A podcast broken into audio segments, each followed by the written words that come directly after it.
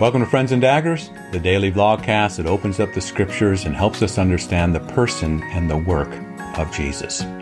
So, the prophets in the Old Testament, they have been forth telling, speaking forth very clearly in the present context, telling the people why all these things are happening to them. Well, because they have broken covenant. They are also foretelling, speaking of something that God will do in the in the future, uh, the shadows, the reality in the person of Jesus. Now, also this idea of the shadows, foreshadowing, that something in the Old Testament is uh, painted as a picture, which has a greater reality, the fulfillment being uh, Jesus Himself. So you have broken covenant, the prophets say, but one day Messiah will come. And one day he will come, and this is what he will look like, and this is what the messianic kingdom will also look like. And so a couple of the couple of the, the main shadows of the prophets that they speak about is this idea of a servant, specifically a suffering servant, uh, a shepherd, the good shepherd, the good shepherd of Israel, as well as all of the signs of the messianic age. So in Isaiah chapter 42, the prophet uh, uh, writes these words Here is my servant, God says. Here is my servant whom I uphold, my chosen one in whom I delight. And I will put my spirit on him, and he will bring justice to the nations, and he will not shout or cry out or raise his voice in the streets. And then God says, when this servant comes, uh, he's going to be very tender verses uh, 3 and following. A bruised reed he will not break, and a smoldering wick he will not snuff out.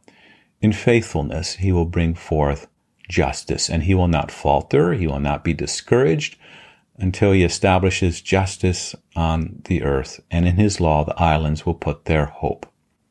The servant theme is also con- continued in Isaiah chapter 52 and Isaiah chapter 53. It says, uh, Isaiah 52, verse 13, See, my servant will act wisely. Now, this sounds like Jesus, right? These words. He will be raised and lifted up and highly exalted. And just as there were many who were appalled at him, his appearance was so disfigured beyond that of any man, and his form beyond, beyond human beyond human likeness so will he sprinkle many nations, and kings will shut their mouths because of him. For what they were not told they will see, and what they have not heard they will understand. So this this theme of servant is all throughout the prophets. Well, Jesus is again the reality. Matthew chapter 20, verses 25 and following. Jesus calls his disciples together, and uh, there's power plays among them. One of us wants to sit on his right, one of us wants to sit on his left. And Jesus uh, speaks to them, he says, You know that the rulers of the Gentiles lord it over them, and their high officials exercise authority over them, but not so with you. Instead, whoever wants to become great among you must be your servant, and whoever wants to be first must be your slave. Just as the Son of Man did not come to be served, but to serve, and to give his life as a ransom for many. Now, he's not just a servant, he's a suffering servant. Isaiah chapter 53 paints that picture so clearly. Verse 3 He was despised and rejected by men, a man of sorrows and familiar with suffering. Like one from whom men hide their faces, he was despised, and we esteemed him not. Surely he took up our infirmities, carried our sorrows, and yet we considered him stricken by God, smitten by him, and afflicted but he was pierced for our transgressions, he was crushed for our iniquities.